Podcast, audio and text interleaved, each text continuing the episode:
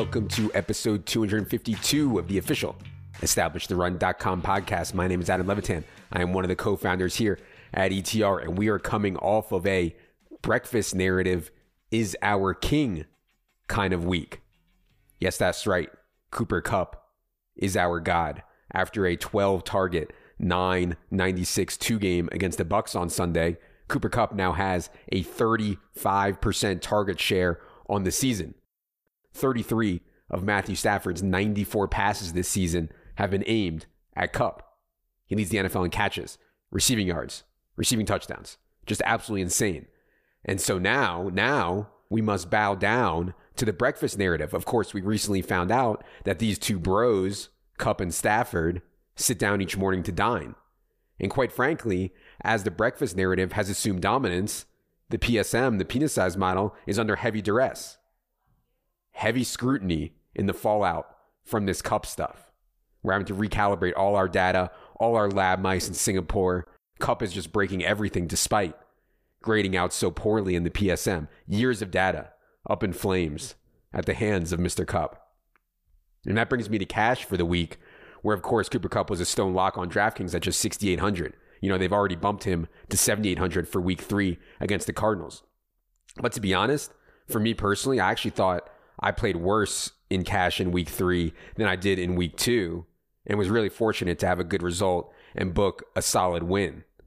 But man, I mean, in hindsight, of course, the, the, Justin Fields play was really bad given the spot at Cleveland, given the offensive line versus defensive line situation that Thorne talked about. Tyreek was probably bad given Brandon Staley's defensive style. Tyreek did appear to be hurt during the game, but still. And and you could also argue that not playing Clyde Edwards-Helaire at 4800 was bad. But I thought there was a pretty good chance he'd be punished for his week 2 fumble or at least some chance he'd be punished for his week week 2 fumble. And when he fumbled again in the second quarter against the Chargers, I thought for sure he'd get a role reduction. But he didn't. You know, the Chiefs stuck with him. Darrel mixed in a little, Darrel Williams did, but CH still got 68% of the running back touches and most of the valuable ones. You know, and if I knew that, if I knew that not only would CH not be punished for his week two fumble, but also fumble again and still not be punished, if I knew that the Chiefs would stick with him, I would have for sure played him at 4,800, given the way that Brandon Staley dares teams to run. But anyway, you know, Alexander Mattison, Saquon Barkley, going back to Tyler Higbee despite the week two disaster, Godwin with Antonio Brown out, Cooper Kupp, Cincinnati D, those were all really good. You know, and so I, I think my team was okay, certainly not great. But man, if Derrick Henry or Lamar Jackson have as big of games as they probably should have, you know, Henry big time on the wrong side of TD variance. And then for Lamar Jackson, Marquise Brown dropping just some egregious deep passes, you know, it could have been really ugly. And that's just a reminder that that variance is going to be massive. You know, like if you're winning over a few weeks sample, you're not a god. And if you're losing, you're probably not terrible either. You know, I hope you guys saw that Patrick Cantlay quote from the Ryder Cup. It was really great. I quote tweeted it. Uh, you can scroll back on my timeline if you want to read it. But yeah, I mean, Patrick Cantlay understands edges and gambling much better than most people playing DFS do. You know, like if we have a 10% edge on our opponents, we can still lose for a really long time, or we can win for an outsized amount of the time. Of course. You know, part of being mentally strong, I think, is understanding this. I know last week I was feeling really beaten down mentally and mentally weak after getting crushed so bad in week two. Like I could barely even bring myself to register for games, but shout out to Patrick Cantlay for the pick me up. Oh, I want to say one more thing on the Justin Fields stuff. I hate this, you know, oh, you know, meh. You know, I played Justin Fields, but meh, it, it wasn't my fault. It, it, was it was Nagy's fault. Or, you know, uh, I played Kyle Pitts, but it's not my fault. It, it's Arthur Smith's fault. Let's blame Arthur Smith. It's just another form of the weak rationalization and the failure to take personal responsibility that's plaguing our society. You know, when I clicked Justin Fields, I knew full well, I knew that Matt Nagy is a stone cold dolt. You know, if I play Pitts, I get that there are major questions around Arthur Smith as he slides up the fake sharp model. And so afterwards, I don't say, oh man, if only Fields didn't have Nagy. Yeah, no shit, man. You know, it's not our job to tell coaches how to do their job better or to whine about coaching. It's to figure out how the players will perform in their current situation. All right, just had to get that off my chest. Uh, tournaments. So so for tournaments, I mean, Leone had a huge week. Dink had some really good sweats. A lot of ETR people were in the mix and winning. I think it was the kind of week that set up well for the way we like to play tournaments, as the guys talked about on their tournament review Monday. I want to focus on the Josh Allen doubles because I thought it was really sharp. I mean, first of all, what types of quarterbacks can have true slate breakers? Obviously, the way Josh Allen plays is just the absolute nuts for fantasy, and specifically on DraftKings, where uh, it's full PPR for as part of your doubles, and you get the 300 yard bonus. You know, the Bills have one of the NFL's highest pass rates over expectation. Josh Allen also has a very deep ADOT average depth of target. He's also a runner. He's also a runner around the goal line. And then he was also only 700 on DraftKings, significantly cheaper than Lamar, Kyler, Mahomes. If you're looking at our projections, Josh Allen was the second best value at quarterback and the fourth best raw quarterback projection, but but the highest projected ceiling raw. So yeah, the Josh Allen to Diggs and Manny, you know, or Cole Beasley just made so much sense. We only had Josh Allen projected at 9% ownership. He came in at 7%. Diggs was 8%, Manny 5%. Then the bring back, you know, I, I would have brought back with Terry McLaurin, but Leone and the tilt space guys brought back with Antonio Gibson. Um, you know, either way, very good players at low ownership. So again, my point is that our goal in GPPs, we can win and be different structurally. It should never be the reason to play a dude is just because he's 1%. You know, there's good players, really good players in these 13 game slates going overlooked, really good setups. You know, Josh Allen doubles with McLaurin or Antonio Gibson is obviously a really good double and bring back, and nobody's playing it in a 13 game slate. We don't have to play some dust ball that's 1%. I personally had a couple decent GPP teams this week. I thought the Cousins, the Kirk Cousins doubles made so much sense. I talked about it on Sunday morning on the last minute show. Get leverage off of Alexander Mattison and and get access to the best game by a mile in our GPP game scores. You know, get access to DK Metcalf, who had underperformed so so much as so far as the bring back. Get access to Justin Jefferson, who was underpriced, to Thielen, who was very clearly the first read in the end zone for Kirk Cousins. Access to Tyler Conklin, who we talked about a bunch in the preseason and it still has a really good role as we saw and for so cheap. And then on FanDuel, my God, on FanDuel, it was just an absolute stone cold pick 'em this week. I mean, if you played Mattison, Alexander Mattison, who was 700 over minimum, and Saquon Barkley, who was 1500 over minimum, you could literally just do whatever you wanted. Whatever you wanted. I mean, I had a Justin Herbert double there with Big Mike Williams and Keenan. I sadly brought it back with Tyreek, so that was dusted. But my point is more on FanDuel. I mean, people can really hang themselves easier, which is kind of a double edged sword. And what I mean by hang themselves is like if you didn't play Mattison or Saquon Barkley and Cash over there, like you're just dead. The problem is that, you know, anyone with a pulse plays those guys. So then you get into a lot more overlap. And there's also a lot more variance with half PPR, no bonus because it's so touchdown heavy over on FanDuel. And that also means draft uh, defense slash Special teams means more because the scores are lower. But yeah, you know, I know I don't talk about FanDuel as much on here because I just don't think it's as interesting. But if you can game select well over there and find people hanging themselves, you know, it's good for sure.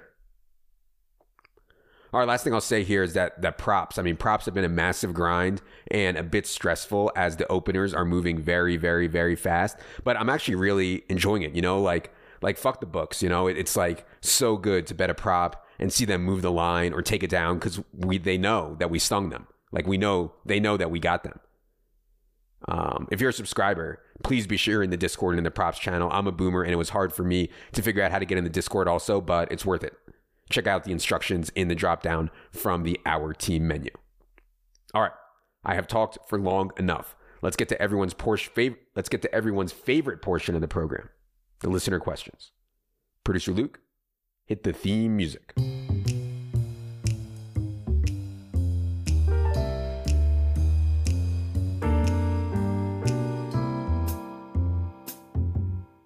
All right. Thanks to everyone for the questions. Got a ton of good ones, like 60 something. If I didn't get to yours, I'm sorry. I may save it for a later episode. Question one comes from Blue DFS. He says, I'm 24 years old and I've been going through some love mishaps. What is one thing you know now about relationships or team sex that you wish you knew when you were younger? Would love to hear some insight from the god of the team himself. you know, uh, it's so funny. I mean, just like the light reference of me being a god of team sex. I mean, my friends who know me are just dying. Like, it's so absurd. I've always been total, total scared money around girls. Like, I mean, you know, like never raising the pot.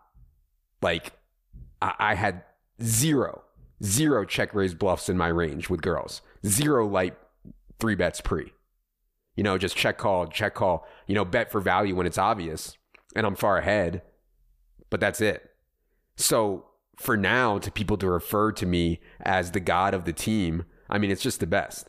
So yeah, you know, I, am sorry, Blue DFS. It sounds like you need some real advice in this whole thing. Uh, it's just a bit. I, I couldn't fathom anyone less qualified than me at giving you relationship, you know, or love advice. I'm sorry, uh, I can't help. Question two from Alan Miner. He says, how do I watch football with casual fans? Every Harrison Bryant catch has me screaming MF and Mackey Award winner. Chase Claypool catches a ball and I say he really popped in the PSM this week. People are so confused.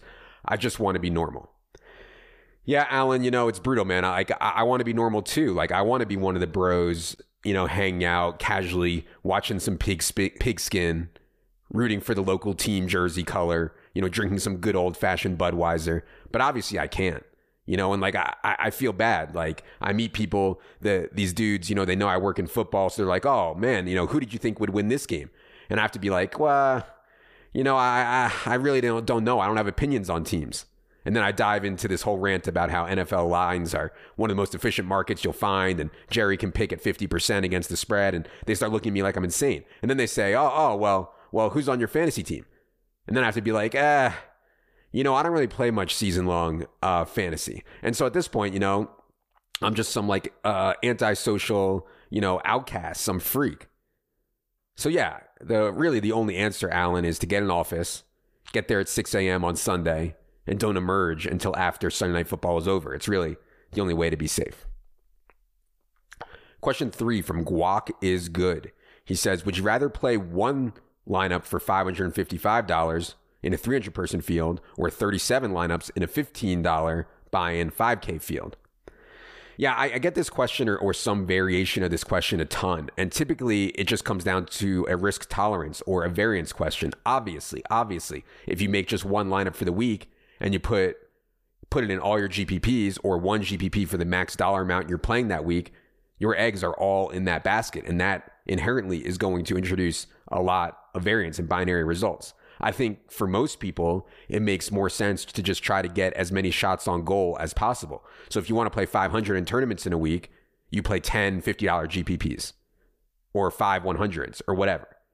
You know, remember, these tournaments are so, so top heavy, even getting like fifth or sixth or eighth, it's just not good enough typically. You need first or at least top three. So give yourself a bunch of chances to get first in different things, and you'll probably, probably get more enjoyment out of DFS.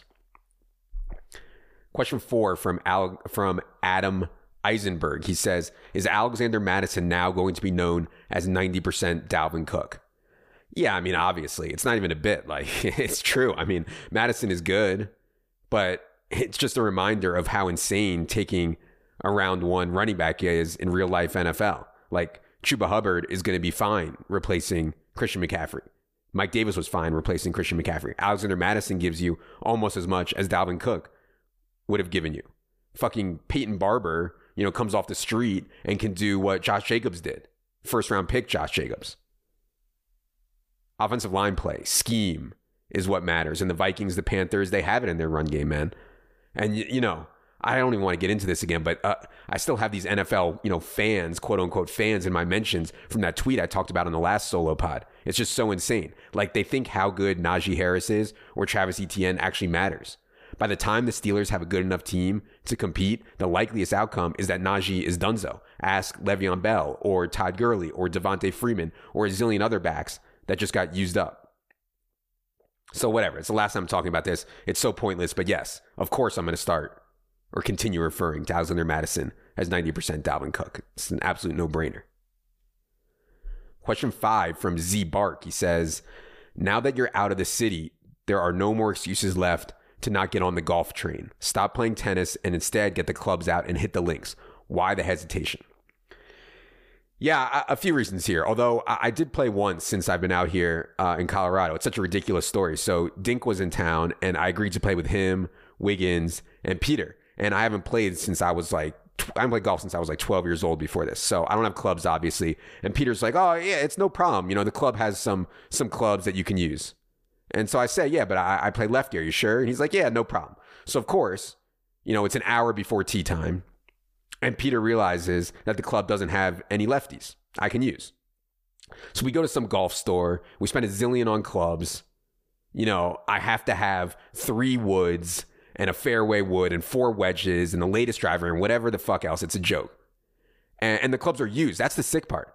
He picked out these used clubs, and I hate, I mean, I fucking hate used shit. I mean, who knows what the last owner did with these clubs? I mean, people are such, such, such sick pups.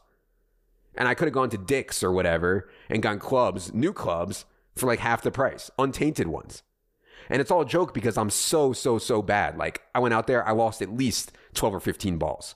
I probably shot like 140 or something if we were keeping score. But thankfully, thankfully, I had those three wedges. You know, what would have what would I have done without a 60 degree wedge and a 90 degree wedge? I mean, then I might have shot 141 instead of 140. My God. So whatever. You know, now I have clubs. Great. And honestly, it, it, it, all joking aside, it's fun. I get it. You're out with the boys. You know, you smoke a little, you drink a little, you bust some balls, you gamble. You're outside. It's fun. I, you know, I get it. And I do actually plan to try to get good, you know, take some lessons and play a lot more later in life. Right now, though, like I literally don't have 15 minutes, let alone five hours. And I'm not saying that to complain. You know, my life is obviously great and I have, you know, the most amazing life ever. But when I'm not working on the site or grinding my own DFS or grinding my own props or writing sex jokes, you know, I'm helping to take care of the kids. And that's it. Like I can't fathom having five to six hours to golf. Like you might as well just say, "Hey, Adam, let's go to Mars." You know, it's just impossible. There, there's just no way. And on top of that, when I do get time, I mean, I just want to fucking battle, man. Like I don't know what's wrong with me. I just want to go to war in tennis or basketball or something really athletic and competitive while I still can. I mean, I'm 39 now. Uh, it won't be too much longer until I can't do these things anymore at a reasonable level. Like I'm not going to be 50, 55 years old playing tennis and basketball. Like golf, I can take up when I'm older. So I know you were looking for like a, joke answer, but that, that's the real answer on, on all the golf stuff. One day. Question six from Robbie McCall. He says, Can you recall the most egregious cash game lineup a 9:50 a.m. toilet shitter has submitted against you, and what was the outcome? yeah, so many people keep asking me why I don't swap when things look bad after the early games. And I talked about this last week on the solo pod. I do swap in double ups, but you know, I don't want to link to my high stakes head to heads because I don't think that's fair to the opponent. I don't know if they want their their lineups out there publicly. But people, I mean, in these head to heads, I'm just floored. Like I have full blown 9v9s versus people with players I didn't even consider for a second. And so, of course, I'm not swapping there when I have Kupp and Higbee and Godwin and everybody, whoever else I had left late. And so, yeah, you know, the noon Eastern toilet shitter lineups beat me and they beat me up bad in week two. I got them back in week three. Uh, you know, I do want to make a serious point, though, that I've learned over the years playing poker and DFS. The toughest games are often at mid stakes because that's where most of the grinders are. You know, that's where the people trying really, really hard are. Nosebleeds is where you get smart people, but people who are successful in other things not poker or DFS. I mean, watch some of the streams that Garrett Adelstein plays on in Live at the Bike. I mean, there's a couple other very good pros, but the other people are often successful businessmen or real estate people or lawyers. You know, they're just rich people looking to have fun playing poker. And there's undou- there's times undoubtedly that like the 100, 200, 400 game is tougher than the 10 20 game. And it's the same thing in DFS. Like the action that I get at nosebleeds is often better than what I get at the $20 level. You know, it seems counterintuitive, but it's just the truth. Question seven from Benny Swanson. He says, Have you ever scooped CSU Ram 88 or Al Zeidenfeld in a high stakes head to head before? If so, why? Yeah, no, I mean, I don't scoop ever. Um, honestly, I can probably count on my hands the number of times that I've scooped someone else's head to head like the people posting are just so much less likely to make mistakes. I mean, think about it. If you're willing to post, AKA take on all comers, you're likely trying pretty hard. You know, you're not making toilet lineups on your phone. So yeah, um, I'm almost never scooping. All right, question eight, last question we're going to do today comes from Billy Thomas. He says, My wife tells me that I'm big when we're making love, but I've seen a lot of penises and I don't believe her. Can I send you a picture of my penis for a completely unbiased review? Yeah, I mean, I have bad news, Billy. Uh, if you have to ask this question, you're in trouble, bud. I mean, your read is likely spot on. It's like when there's no prices listed on a menu. If you have to ask how much it costs, you can't afford it. So I'm sorry, brother. Now, that said, I mean, sure, Billy, you know, send it along. Send it along, man. I mean, I, I'm I'm here to help. This is what we do here at Gender Labs LLC, aka Gender Consultants. You know, after we examine the picture, you can use our suite of tools. You know, we actually used our Series D funding round to build out more B2C products that can help compensate. We can work with you to increase your ADOP, your average depth of penetration your ppm your pumps per minute we can adjust your launch angle you know? It's going to be okay brother. All right. That is going to do it for this edition of the solo pod. I'll be back later tonight with silva to go team by team. If you're playing dfs which if you're listening to this i presume you are highly recommend the friday night show we do in conjunction with the saturday dink and leone gpp show. I think if you listen to the gpp show for the first time your eyes will be opened about the optimal way to play tournaments. Weekly and monthly options are available up on the site right now. Check that out as well. For producer Luke, for Jerry, I am Adam. Good luck, everybody.